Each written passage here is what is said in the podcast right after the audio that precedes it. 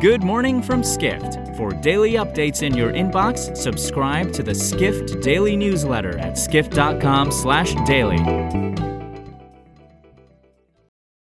It's Thursday, January 19th, 2023.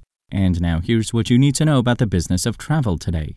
United Airlines CEO Scott Kirby blasted the U.S. airline industry on Wednesday, arguing that it's being damaged by its refusal to accept profound structural changes over the last four years, reports Edward Russell, editor of Airline Weekly, a Skift brand. Kirby said during United's fourth quarter earnings call that airlines will fail if they run their businesses like they did in 2019, with Russell noting the industry has been plagued by pilot shortages and increasingly outdated technology, among other difficulties. United estimates that it needs 10% more pilots than it had pre pandemic to operate the same schedule. Kirby also urged the U.S. government to invest more in the country's air traffic control system. A recent system outage disrupted more than 11,000 flights earlier this month. Meanwhile, United recorded an $843 million net profit during the fourth quarter. The Chicago based carrier saw revenues jump 14% from the same period in 2019.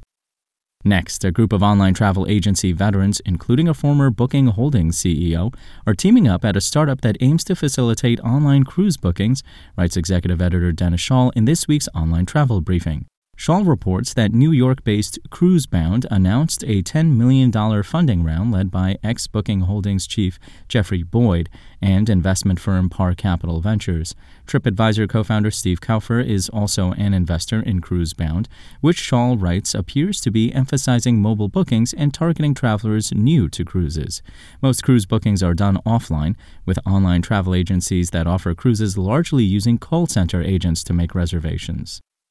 Finally, car rental reservations worldwide skyrocketed during the recent year end holiday period, hitting more than three times the number of bookings compared to 2019 levels, reports corporate travel editor Matthew Parsons. Global car rental comparison site Discover Cars found that more than 12,000 seven day reservations were made over the holiday season. Parsons notes a week tends to be the most common length for vacations.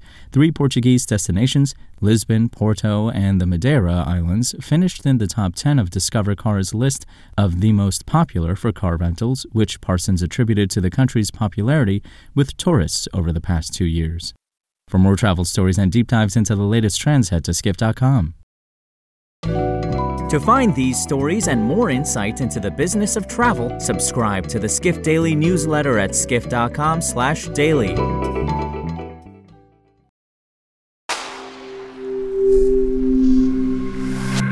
skift.com/daily. SpokenLayer.